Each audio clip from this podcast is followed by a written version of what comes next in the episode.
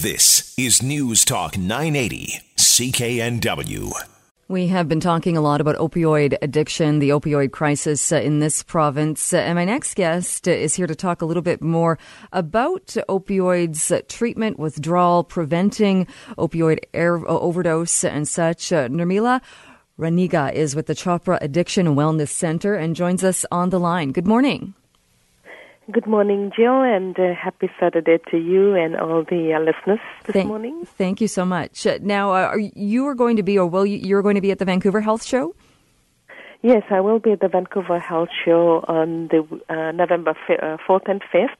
And November fourth, I will be actually um, hosting a talk and talking about the opioid crisis, opiate uh, treatment options, and answering questions people may have about opiate dependency because uh, uh, I've been working in this uh, field for it's almost close to 30 years, and uh, we, besides the Chopra, uh, we also run outpatient clinics that treats opiate dependency, and currently we treat over 2,000 patients in BC.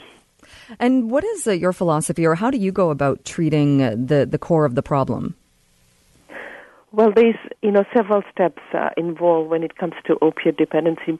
Most people may not realize that you know when somebody gets addicted to uh, an opioid, it's not just about stopping to use the the drug itself.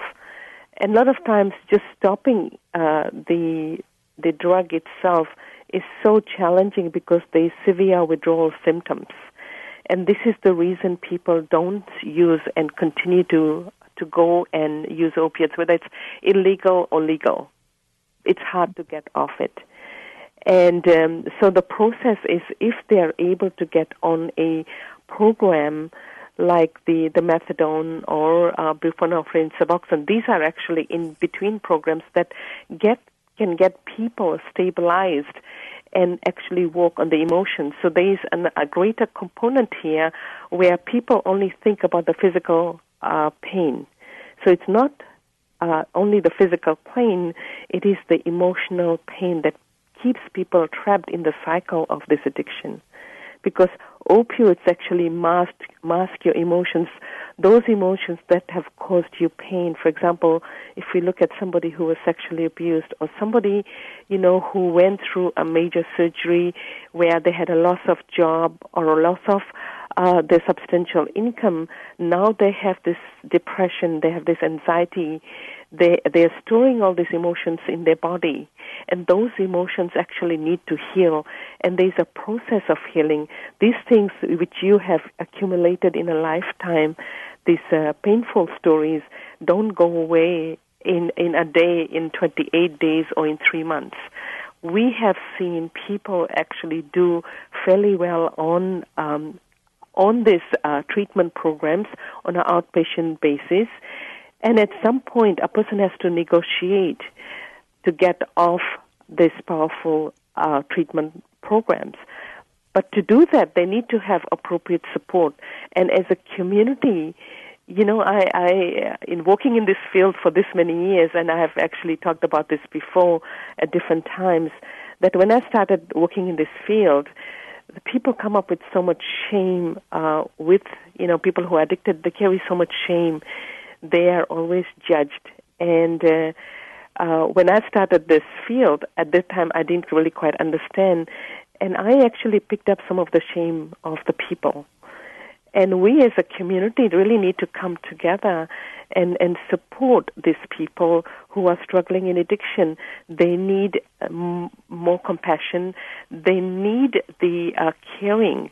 Um, you know, just this past week I was at one of our clinics, and I can share the story. I have a lot of beautiful stories of people who uh, who are on healing path, who have come off on the other side and uh, it, and I had a, I have permission to talk about him. His name is Gary, uh, I actually met Gary back in early 90s when he was uh, released from the prison. He was um, uh, released because he needed to be, um, he had committed some terrible crimes, but at the same time, you know, he was on using heroin. He needed to be on a program, so he ended up on a program.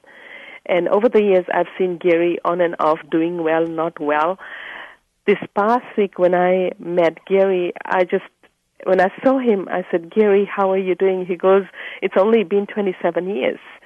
And, uh, you know, he complimented me. And I said, so tell me something. How's your life? And he goes, you know, I have to say, my life is so much better today than it was before. He was somebody who was, um, uh, you know, people were afraid of Gary because of who he was. Mm. And it was, it was because of his addictive cycle, addiction. But today, because he stayed on a program, even though it's been a long time, Gary has not back in, been in jail. His quality of life has improved. Vancouver's News, Vancouver's Talk. This is News Talk 980, CKNW.